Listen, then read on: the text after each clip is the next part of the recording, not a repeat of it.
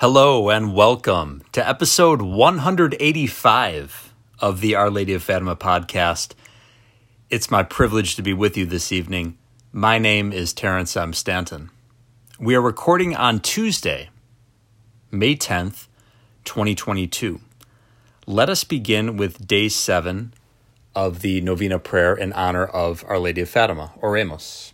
In nomine Patris et Filii et Spiritus Sancti. Amen. Most Holy Virgin, who deigned to come to Fatima to reveal to the three little shepherds the treasures of graces hidden in the recitation of the Rosary, inspire our hearts with a sincere love of this devotion, so that by meditating on the mysteries of our redemption that are recalled in it, we may gather the fruits and obtain the conversion of sinners the conversion of Russia, and this favor which I so earnestly seek.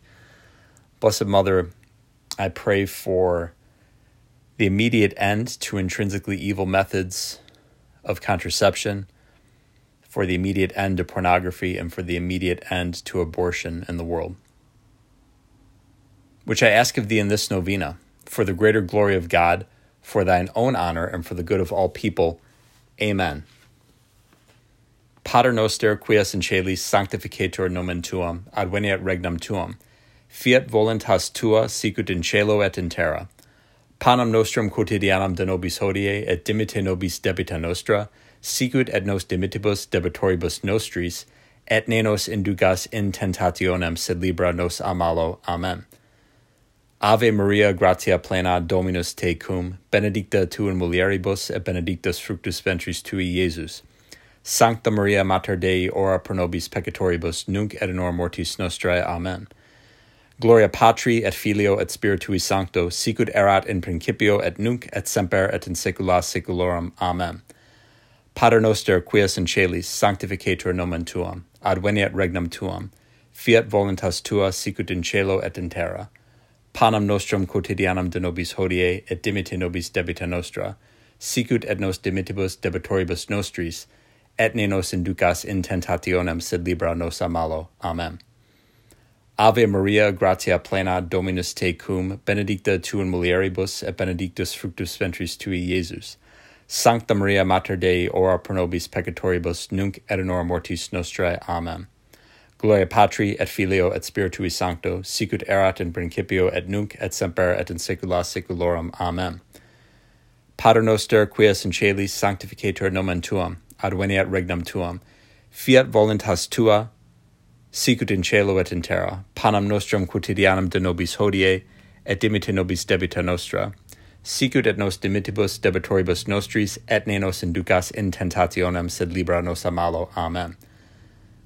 Ave Maria, gratia plena Dominus tecum, benedicta tu in mulieribus, et benedictus fructus ventris tui, Iesus. Sancta Maria Mater Dei, ora pro nobis peccatoribus, nunc et in hora mortis nostrae. Amen. Gloria Patri et Filio et Spiritui Sancto, sicut erat in principio et nunc et semper et in saecula saeculorum. Amen. In nomine Patris et Filii et Spiritus Sancti. Amen. My friends, today we are going to take a look at an article from the stunning Archbishop Vigano at CatholicFamilyNews.com. It was released today, May 10th, 2022, and it is entitled Reform or Overture to Liturgical Revolution. Archbishop Vigano on the Holy Week ceremonies. At the request of a priest who celebrates the traditional rites of Mass, Media Press asked Archbishop Carlo Maria Vigano to comment on the alterations made to the rites of Holy Week during the final years of the pontificate of Pope Pius XII. His reply in French can be read here. There's a hyperlink. I do not know any French, so I will not be reading it there. And Catholic Family News is grateful to His Grace for making available for publication an English translation. Overall, His Grace's conclusion represent a balanced assessment of the changes promulgated by the last pope to reign before the convening of the Second Vatican Council. On one hand, His Grace notes in the myriad changes a trial balloon with which the architects of the subsequent conciliar reform introduced an entire series of modifications. Excuse me. On the other hand, he notes that at the time of the Holy Week amendments, the mens, mind or mentality, of the liturgical revolution was not yet in full display. He therefore notes a distinction between the alterations that occurred during and after 1962 compared to those that occurred prior to that time.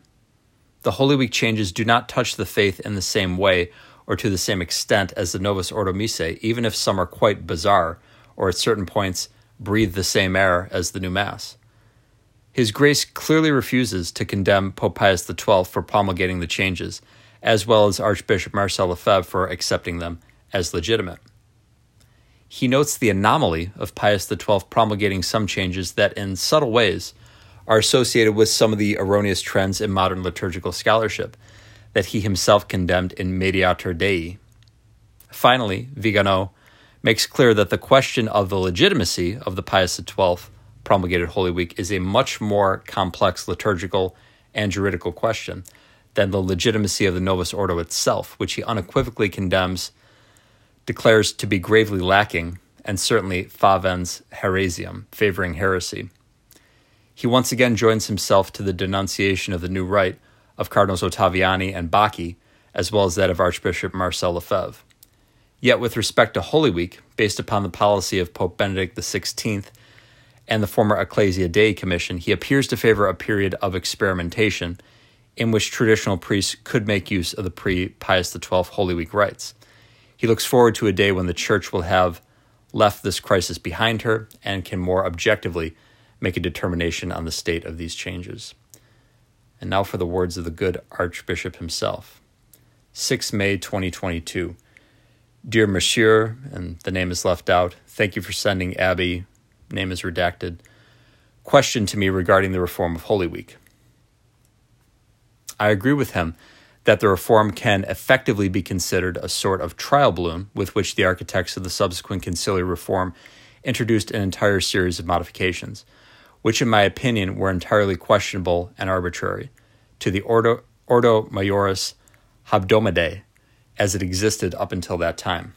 I would say, in fact, that this modification may have appeared almost harmless, albeit bizarre, because the mens that had given birth to them was not yet apparent either with the reform of John the 23rd or with the much more devastating reform inaugurated by the Constitution Sacrosanctum Concilium, and then further exasperated by the Consilium ad exequandum.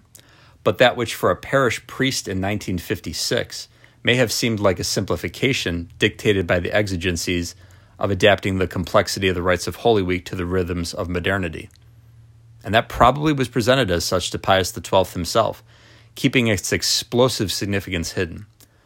Acquires quite another sense from our perspective, since we see at work in it, first of all, the casual pruning mentality of the modernists and the students of the never deprecated enough renouveau liturgique. And in the second place, because we recognize in the decisions that were supposedly made to simplify the ceremonies the same idea, ideological imposition of the most daring innovations of the Novus Ordo. Finally, the personalities who stand out in that reform include the protagonists of the conciliar reform, promoted to higher positions precisely because of their notorious aversion to the solemnity of worship. It is difficult to think that what they started between 1951 and 1955 was not conceived as a first step towards the upheavals brought to completion less than 20 years later. Of course, the air one breathes in certain parts of the rite of Pius XII I'm thinking of the Pater Noster, recited by the celebrant and the faithful, for example, is the same air that we find in the Novus Ordo. One perceives something foreign and unnatural, which is typical of works that are not inspired by the Lord and that are obviously human, imbued with a rationalism that is nothing truly liturgical about it, but that reeks of Gnostic presumption that Pius XII rightly condemned in the immortal encyclical Mediator Dei. It is astonishing that these same errors that were providentially condemned in 1947 succeeded in re-emerging in the very reform that Pius XII himself promulgated. Let us not forget, however, that the pontiff was at an advanced age and very physically and spiritually exhausted by the recent global conflict. Including Pius XII on the list of demolishers of the tradition would be as unjust as it would be ungenerous. Having said this, it remains to be assessed whether the same exceptions raised for the Novus Ordo Missae, promulgated by Paul VI by the Apostolic Constitution Missale Romanum of 3 April 1969, apply to the rite promulgated by Pius XII by the decree Maxima Redemptionis Nostrae Mysteria of 16 November 1955. Or better, given that the motu proprio summorum pont- excuse me, or better, given that the motu proprio summorum pontificum recognizes the right of Catholics to avail themselves of the preceding rite because of its ritual, doctrinal, and spiritual specificity, and given that the motu proprio does not enter into the merit of an evaluation of the orthodoxy of the Novus Ordo, but limits itself to a question of liturgical taste, so to speak. May we extend this principle to the rites preceding John the 23rd's motu proprio, Rubricarum Instructum, and Pius XII's decree Maxima Redemptionis Nostrae Mysteria, expressing our preference for the so called rite of St. Pius X. This is actually a provocation. First of all, because I do not agree with the coexistence of two forms of the same rite in the Church of the Roman Rite. Secondly, because I consider the Reformed Rite to be gravely lacking and certainly favens heresum, joining myself to the denunciation of Cardinals Ottaviani and Bacci, as well as that of Archbishop Marcel Lefebvre, and I am convinced that the Novus Ordo should simply be abolished and prohibited, and the traditional rite should be declared the only Roman rite in force. Amen to that. Archbishop Vigano, as a very holy woman once said to me, Latin Mass is the only Mass. You can't have two Roman rites. It's not possible. Novus Ordo needs to be abolished. And once again, as I've mentioned several times on Our Lady's podcast, that is not to say that anyone who goes to the Novus Ordo is a bad person. I grew up my entire life going to the Novus Ordo. I thought the traditional Latin Mass was just something that had been relegated to the dustbin of history, and oh, okay, the popes have decided we're doing something else now, so we have to do what the Pope says. I think that's what a lot of Catholics believe that they're doing in good conscience. We didn't know any better. The traditional Latin Mass was something that was around for a long time, and I know my father speaks fondly of um, serving as as an altar boy when when he was young, but it was something that the the church did to get with the times, so to speak, and put it in the vernacular so people could understand it. And there's kind of this misconception that people uh, might have that well, you folks just kind of have a fetish for Latin. Well, no, that's not the case. The actual prayers. Um, if you look at someone like the late Michael Davies, there have been many others, uh, Dr. Peter Kwasniewski, and and and many uh, brilliant scholars and theologians, and just people who care about Holy Mother Church. Dr. Taylor Marshall. You look at the prayers side by side, and it's something like a, a number in the teens, like thirteen percent of the prayers were carried over from the traditional Latin Mass to the Novus Ordo. Thirteen percent that's something completely and utterly different. And when people wonder why, you know, their kids shift around at mass and they're as they get to be teenagers, they claim to be bored. Well, it's no surprise. The Novus Ordo is boring. I'm not afraid to say that. It is boring. Come to the traditional Latin Mass. You won't see bored people there, I guarantee you. You will see people who are filled with joy. Dr. Scott Hahn and um, the gentleman who's affiliated with the uh, the Mass of Ages, Cameron O'Hearn, I believe his name is. That which is fantastic. I, I can't wait to see part two. Some people are already checking it out in movies. Um, it isn't near me, but I think May 26, part two of The Mass of the Ages is coming out. I can't wait to see it. Highly recommend it. Go see it. But Dr. Hahn, as well as uh, Cameron, talk about being a glad trad as opposed to a rad trad or a mad trad or something like that. I'm filled with joy and gratitude to our Lord Jesus Christ that He's brought me to the traditional Latin Mass. The way my parents grew up worshiping, my grandparents, my great grandparents, and on and on and on, back for 1500 years or more. It's so beautiful it's so reverent. But more than anything else, the sense of the sacred that I have never experienced at the Novus Ordo is contained in the traditional Latin Mass. So I ask you, if you haven't been to a traditional Latin Mass, to please take the eight week challenge. According to Ch- Father Chad Ripperger, he, he tells people check out the traditional Latin Mass for eight weeks, and if you, you don't like it, no, that's fine. But being the psychologist that he is, uh, there's a, a, method to his madness because apparently eight weeks is the duration of time that it takes someone to break a habit. So he's uh, wants you to get into the the good habits, so to speak, of attending the traditional Latin Mass. I guarantee you, you will not regret it. I had mentioned earlier um, on a previous show that I attended a, a May crowning, um, followed by the traditional Latin Mass this past Sunday I, I tell you, I was choked up. It was absolutely gorgeous. So please come to the traditional Latin Mass. You won't find uh, a bunch of grumpy people there. You'll find a lot of very joyful people and a lot of young people too. I'm always amazed at the number of uh, young families, you know, people in their, their 20s and 30s with uh, many kids filling up an entire pew. Let us continue then with what Archbishop Vigano had to say.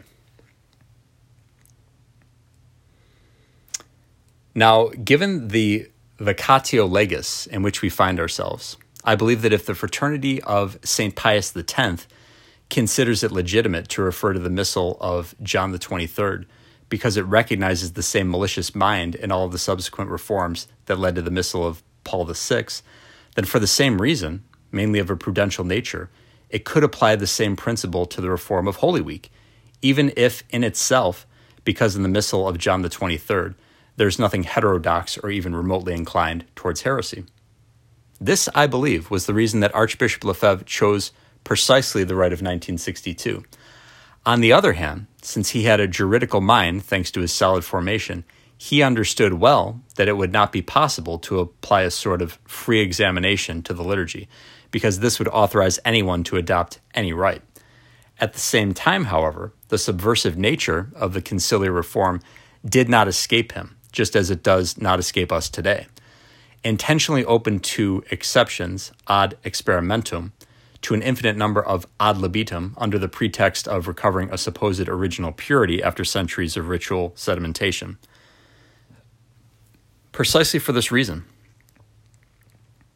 Archbishop Lefebvre decided to return to the less compromised rite, the rite of 1962, perhaps without grasping some of the controversial aspects of the reforms made by Pacelli and Roncalli that only an expert liturgist would have grasped, especially during the troubled years of the 1970s.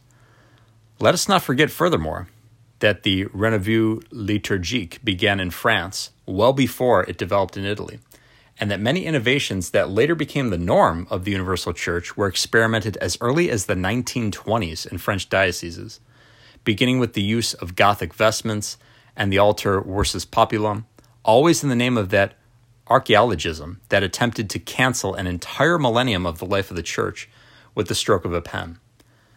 I imagine that in the eyes of an Italian prelate, celebrating Coram Populo with a medieval chasuble appeared to be an extravagance while for a French archbishop, it was by then an established and in some ways even an encouraged practice. We must also understand, and in this regard I believe that I have expressed myself extensively, that the mens of the reform that began at the local level well before Pius XII and then progressively spread throughout the Catholic world was completely anti juridical. Its architects availed themselves of the authority of the legislature, capital L, in order to impose with the force of law a right that was supposed to be everything other than a slavish application of the liturgical text.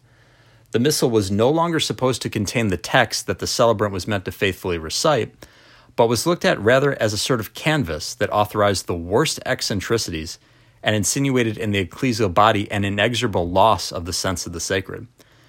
This was not yet visible in the Ordo Hebdomadae Sancta Instauratus or in the Missal of John the Thirteenth excuse me, I think they mean uh, the 23rd. That's a typo. But the principle of the perpetual changeability of the rite and its casual updating, along with the erroneous persuasion that it has become corrupted with the passage of centuries, and that as such, it needs to be pruned by superfetations, when instead it is actually the result of a harmonious development given by circumstances, time, and places, was already in place.